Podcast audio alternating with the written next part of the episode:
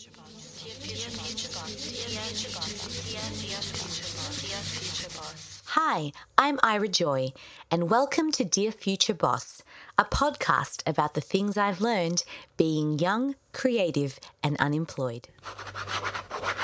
Hi everyone, and welcome to another episode of our At Home series.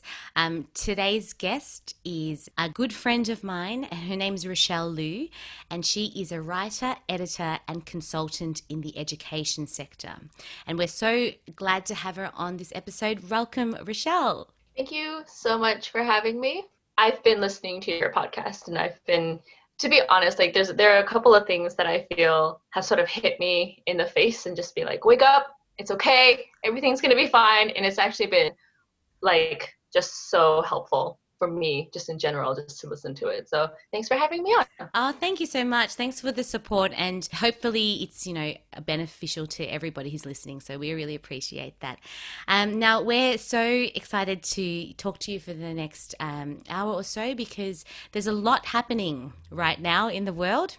Yeah, a lot, a yeah. lot that affects young people, specifically creative people and the creative sector, creative industry.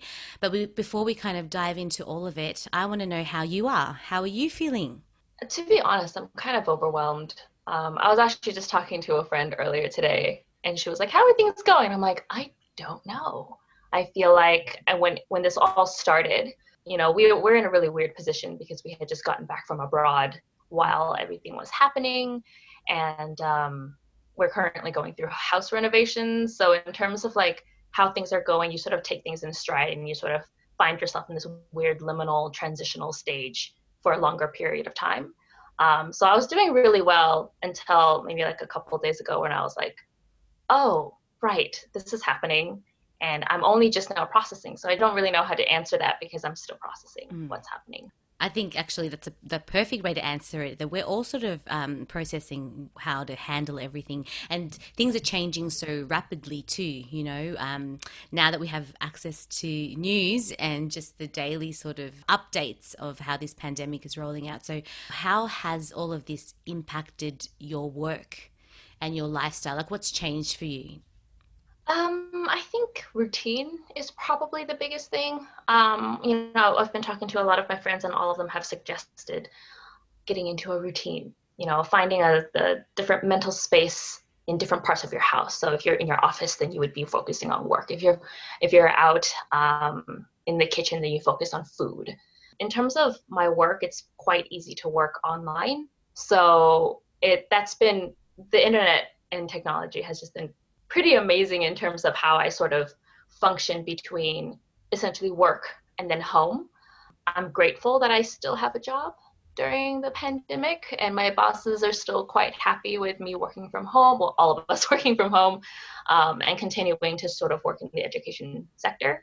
But yeah, it's not it's not easy always mm-hmm. to, to find a routine that works for you and that you can stick with, because that requires a lot of understanding where you are, what you need, and then having the motivation to just get into the habit of that routine. And I think it's um, for you, or for people who are used to working in a sort of full-time capacity, nine to five, it is it is a big transition. But what's interesting is that young, a lot of young people who don't, you know, have never had experience working in that kind of um, structured environment, they are facing a different kind of challenge, because they, it's not so much a transition, because they were doing a lot of odd jobs, and, you know, their days are not the same. So I'm just curious, into, and you do work with young people, particular in particular yes. high school students. How do you think they're finding having to move everything online and suddenly have not having accountability in a classroom?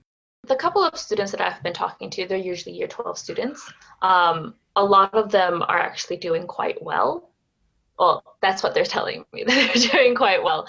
But um, they seem to be quite comfortable with working just off of the computer. You know, they do have the social aspect that they sort of miss a lot. But in general, you know, they're quite good at socializing via social media, uh, via video chats and, you know, chatting platforms and stuff like that. So the ones that I've been working with specifically have been quite good at balancing I think it also helps that they're much younger and that their routines aren't quite as set as, you know, those of us in like the nine to five. Because I feel like there's been actually a lot of discourse around how it's impacting um, education, specifically high school, given, sure. you know, the, the pressures of V C E and, you know, just exams and all that, whilst the online learning and the uh, what technology affords us in terms of teaching and and still connecting.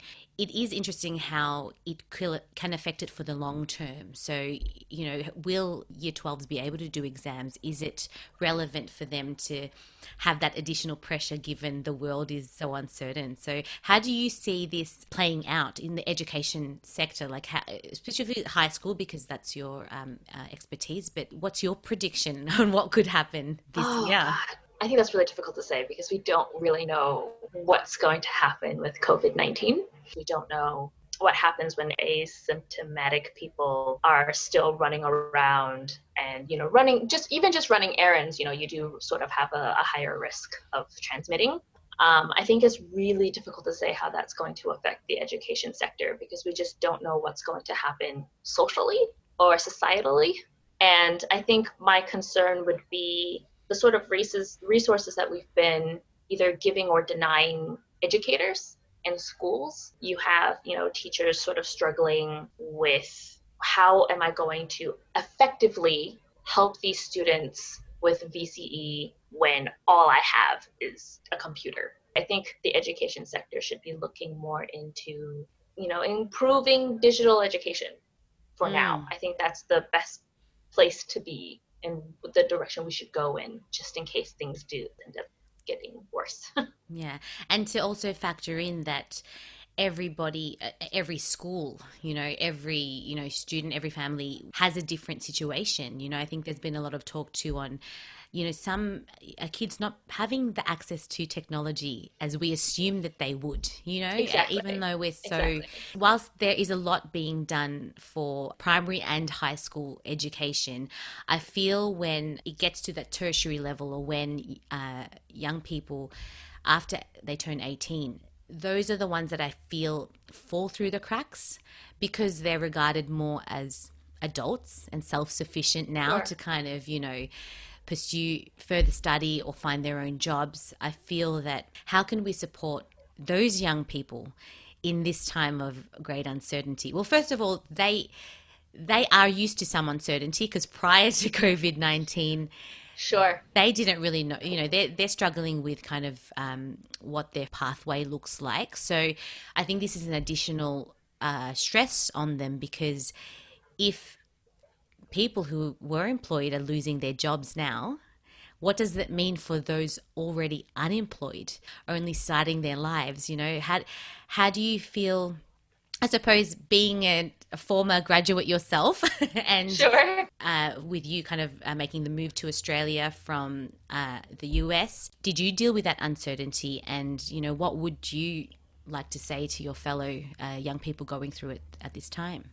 Ah. Oh. It's a hard time.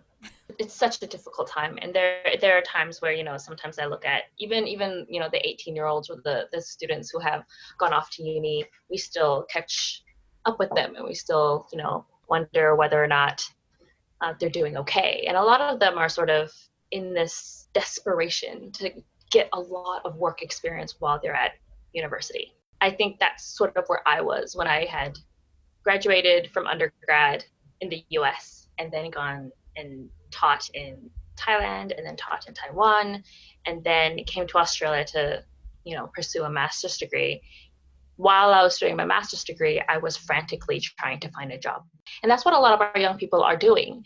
Um, but with COVID nineteen, you sort of end up in this weird position where you are either deemed an essential worker or a non-essential worker. And then if you're a non-essential, are you full-time or are you part-time? Um, if you're casual, it's really difficult to continue finding another job um, in a full-time position. If you're full-time, you might be lucky enough that, you know, your job would say just work from home.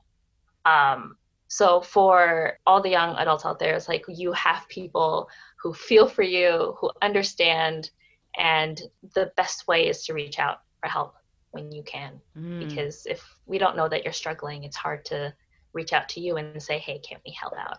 Um, but also understanding, you know, the, the realities of finding a job right now might be incredibly difficult. There are a lot of young people silently struggling, which is what I'm finding, you know, a lot of our audience listening who have these, you know, beautiful creative dreams, and we want them to keep having those dreams, but to kind of fit it in the reality that we're living in is a big challenge. So let's talk about that for a second. Let's talk about how the creative sector has been impacted by the pandemic. From your perspective, how has it been disrupted? What have you seen that has kind of made you, you know, realize how serious this this issue is? I think that there's two sides that I see. There are people who are tapping into their creative energies that they've been holding back because of their jobs and stuff like that. So you have people who have a lot more time at home, and in order to keep themselves busy, you have them going straight back into that art project that they wanted to do. Or you see a lot of people writing more. A lot of my friends are just writing more because it's helping them process the emotions that come with the pandemic. Um, but then you also have to look at the, the, you know, professional side of arts. And that's where I'm kind of, I'm a little bit concerned in terms of how long we can hold out for the government cutting funding for arts. Um, so more than they have already. Exactly, exactly. So, you know, what I've been really appreciating during the time of, you know, quarantine and being isolated from your friends and stuff like that is that our museums are going digital. You know, they have free, um, they have free tours of their museums that, you know, I wouldn't have been able to access unless I was in France. You know, you have um, the Australian Ballet is putting their ballets online for free for a certain amount of time, and I'm really excited about it. Um, you have the M S O, the Melbourne Symphony Orchestra, that um, they're performing live, like live stream on YouTube, which is also really amazing to, to have. So you have the arts keeping us alive and lifting our spirits, but then I'm very worried that the pandemic will end up taking the funding away from them, and essentially, you know, taking away the little bit of joy that we get when we are all stressing out and freaking mm. out about, you know, our our current situation. Yeah, absolutely. And, you know, amidst all of all of the uncertainty, what for me is the most hopeful part of it is the opportunity. Like you've said, a lot of, you know, um, publishers and production houses have moved their content online. So people are being forced to innovate because there's no other way. It's a means of survival almost. I think sometimes things need to be shaken up a bit so that people can be more creative, can think sure. more more creatively and and try to diversify their offerings, because sometimes, and this goes for any industry, you can become stuck, you can become complacent in the way you do things. And I think the arts now have this amazing opportunity to to think about how we can make ourselves more sustainable as artists, because I think sure. um, there is that a bit of a that push and pull. It's like we we believe so much in what we're doing, but the world's not not accommodating us and not not showing us that we matter. And I think a lot a big part of that is because the arts or anything that's creative isn't measurable. When we're in a world where we're trying to fill our minds with statistics and, you know, numbers, I feel like the arts have this have a power, have a place. They are essential, but not in ways that can be measured. And I think that's what scares a lot of people, especially the decision makers when it comes to funding. And it's how can we as artists make it so that what we contribute to society can be measured or can be understood by people who aren't necessarily creative or advocates of creativity. Because I sure. think what gets in the way for a lot of artists, myself included, is that we do have this ego. Well, everyone has an ego, but creative people tend to be very much believing so much in in their own kind of uh, goals and their visions that it's hard to relate to relay that to other people. So how do we then, you know, empower young people to to see their creativity in a way that contributes in a practi- practically to society and the economy? I think that's something that you sort of just sort of struggle with just in general, because I think it's just the way that we've been taught at school. It's the way that our parents, you know, due to, like, for example, my family is, you know, we're an immigrant family. my dad had immigrated to the U S and I was born there. Um, his views on arts and, you know, uh, practical jobs, they're not the same thing. You can't make arts practical. You know, that's the mm-hmm. sort of like the immigrant sort of mentality of like, how do we make sure that you are, you know, economically stable? And that's all they care about. And that's fair. It comes from their experience. So, you know, I'm lucky that, you know, my father is someone who's like, just do what you love and just keep doing it. And hopefully something comes of it. So I think it's just the way that we are taught. So, you know, you have people who are like, oh, I really wanted to draw when I was younger, but, you know, I don't have time for it. I don't have time to practice it. And if they do have time to practice it, they, you know, they end up not sleeping as much, which is still important for your mental health. You have students stressing about the V C E. They don't have time to do their art stuff. And then it gets to a point where you have a habit of not caring about that art stuff. For young creatives to really tap into that would be very difficult because you have the rest of the world telling you that's not practical. Mm. Um, I think the best way to sort of tap into that mindset is to find other young creatives and to sort of just keep check on each other, to to find other people who also inspire you to continue doing that artsy thing, and then to bounce ideas off of each other. You know, I have friends who are musicians and they're currently all, you know, working casually part-time. They're kind of struggling right now for for money. And the one thing that keeps them together is that music. And so they always talk to each other. They always try to, you know, help each other out. They end up collaborating on like online concerts or online DJing. When you have a group of people who are willing to sort of sit through and and spend time with you and your art, and you sit down and spend time with their art, I think young creatives can really support each other to create a healthier mentality to say, how can we make our art practical? And how can yeah. we utilize it, or how can we find a good balance between art and work? And I think that's yes. essential. one hundred percent. I, I do agree with that. And just building that sense of community where we can have those discussions and support each other. So rather than us kind of um, resisting the rest of the world or the people who don't, you know, um, support our creative dreams, it's about finding like-minded people who who understand what we're going through, and maybe together we can find a solution. And I think really that's what this time is affording us now.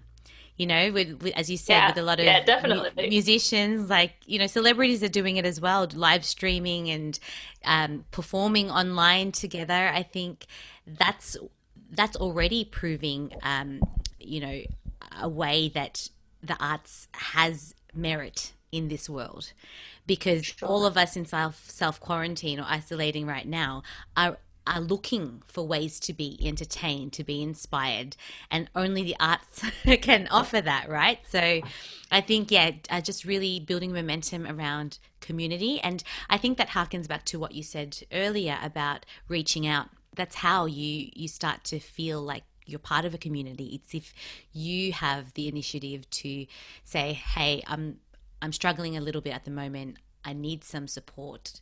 Let's see who's out there who I can connect with. Yeah. And I think it's a, another important thing is that, you know, there are some artists, depending on, you know, personality and ego, um, that are kind of afraid to show their work to other people. You know, you have uh, writers who are just like, I don't want to show anyone my work until it's perfect, you know, but it can't be perfect unless you just take that risk and say, hey, will you read my story? And can you be honest with me? Um, and that's how, and that's the hard part, is to be that first person to go out and be like, can you help me? Um, I think that, well, that's what I struggle with too as a writer is, you know, I want it to be perfect before I show people, but it's never going to be perfect because no one's ever seen it. And no one can tell me, this is what I don't understand. This is what I do understand. Mm. This is what works for me. This is what doesn't work for me. Um, so that's what I'm also trying to work work on. Yeah. It's not easy. It's not easy at all. But, you know, once you find a community, once you find people who are like, okay, I know what you want and I'm going to support you. And that's the first step of trying to find a way to make arts practical, or even just to put value on arts that's not mm. numbers. I think that's important. Yes, yes. And so other people outside of the industry understand. I think that's the, you know, because we, we believe in the value of art. We know that what it does for the human spirit, for, you know, our mental health, but it's hard for people without that experience to really get it. So, and I think exactly, you know, and those are the people that you need to sort of convince, because you're usually the ones who are telling you, oh, you should get a, you know, a more practical job, or they're the naysayers, and those are the ones that you have to be like, no, there's merit in this, and this is why. And the more people who are on the outside of the arts group, then the more you can sort of convince society that, you know, art is more than just money. Art is mm. more than just, you know, uh, a number or a statistic that you can place and place value on. It's much deeper than that. There is an even greater significance for arts, or for this conversation around supporting creatives during this time, and what will happen after. You know, I've seen a lot of um, articles out there. A lot of people are, you know, trying to strike a conversation about the fallout. So not the fallout, but or. or what will happen once the pandemic sort of, you know, slows down and happens. Sure. And, and it is this, this whole conversation and concern around mental health.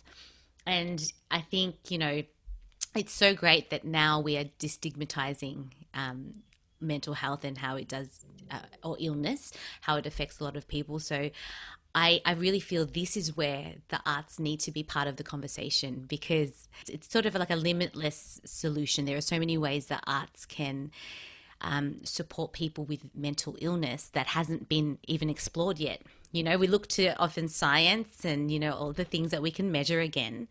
But I mean, for, for you, and even if whether or not it's person, personally for you, how do you think art and creativity can help with mental health struggles?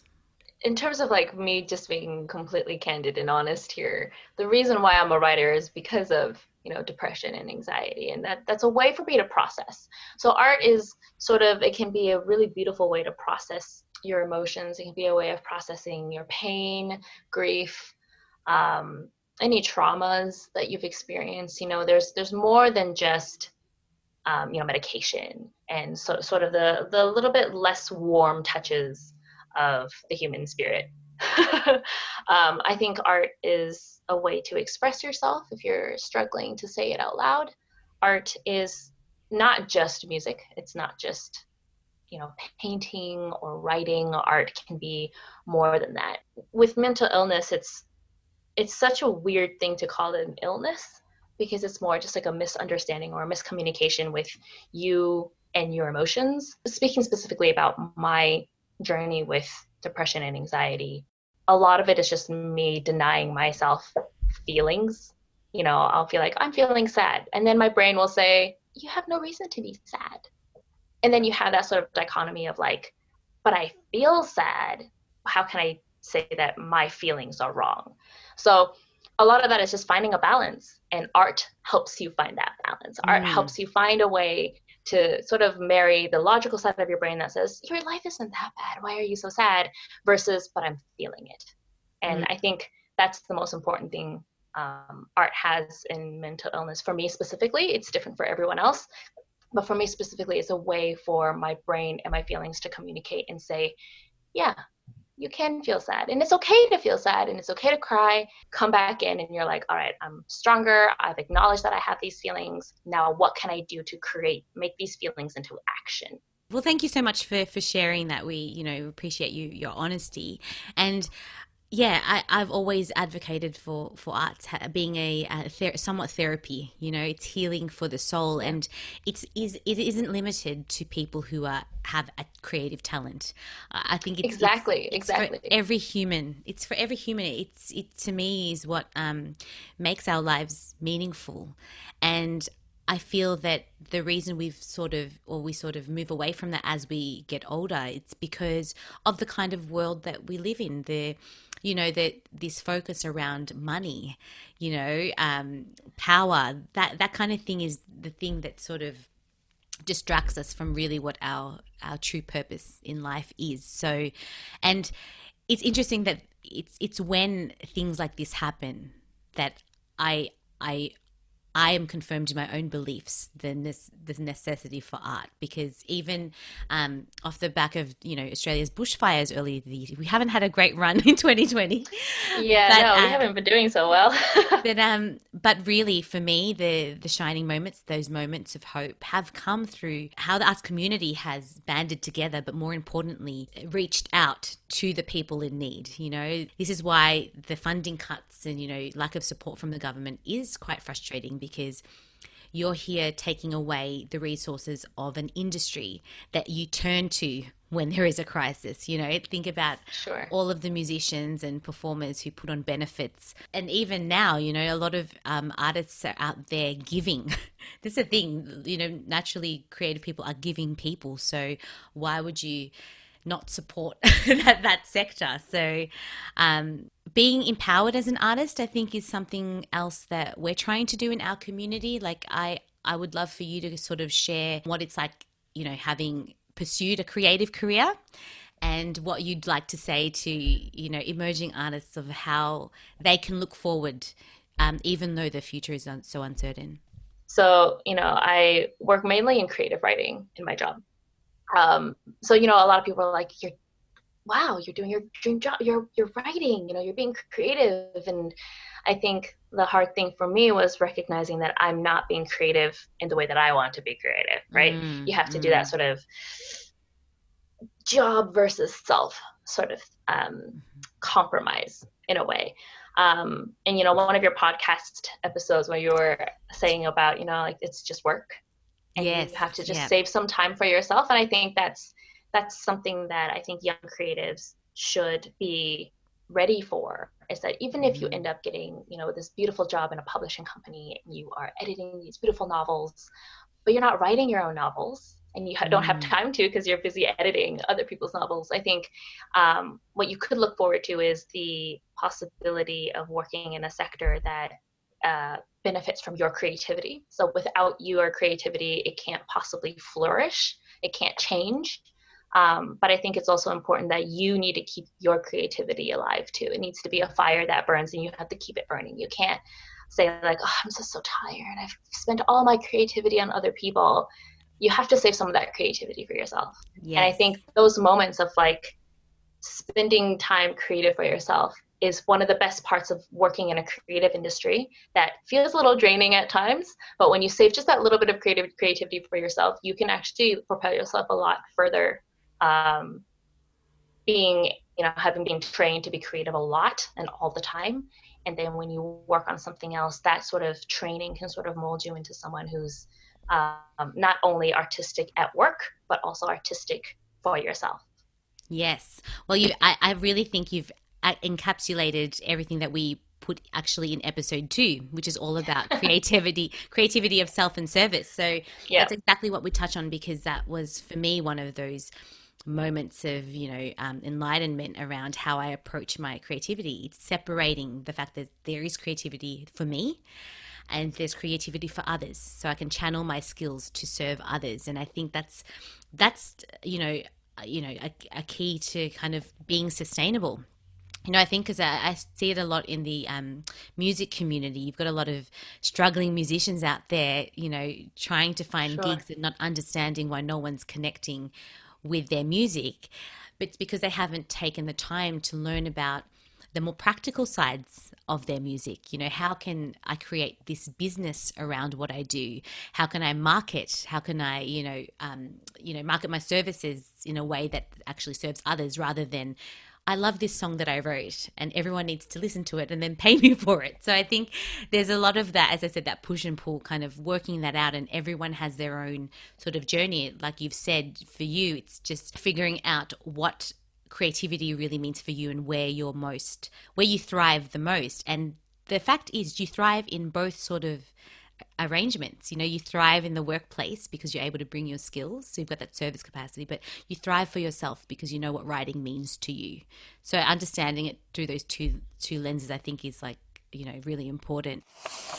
Another thing that I wanted to ask you, you know, being someone who um, coaches students and helps them prepare for uh, life after high school, what would you say to young job seekers at this time? Just because I've had a couple of um university graduates who are unsure about even applying for work. You know, that I was going to help this young girl with her um, resume for a specific position, and she she asked me if it's even worth applying for it because businesses are shutting down and everything's so up in the air. So I guess from your experience, what would you say to young job seekers? What can they do during this time to prepare themselves and to keep going with ahead with their plans when nothing is certain?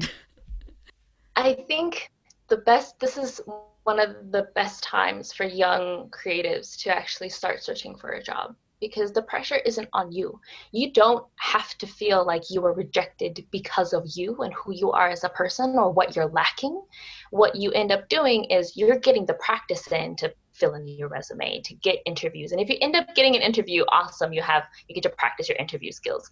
And if you get rejected, you won't feel like, oh, it's because I'm lacking something. It's because I'm not good enough. During a pandemic, it's not you at all. So I feel like take it's it's all about, and this is kind of cliche, it's like it's just it's about your perspective. So during a pandemic, you're like, oh, businesses are closing, you know, everything is falling apart. Is this even worth it? I think this is a great time for you to not have to worry about what you're lacking. It's about how you can just continue to be like, how can I make my resume look great? If I end up getting, getting an interview, can I practice more and and maintain these skills for when the pandemic is over and when things are starting to very mm. quickly come back, and then you can just be the first in line. If you end up waiting too long, you end up risking spending too much time having not prepared during a time when you could possibly be preparing. Um, another thing to note is that you also now have the time to work on your creative stuff. All the things that you wanted to do, definitely start doing them. Um, you know, it's hard. It's not to say that it's easy to be in a position where you don't have a job, you have to keep finding a job, and you have to maintain your creativity.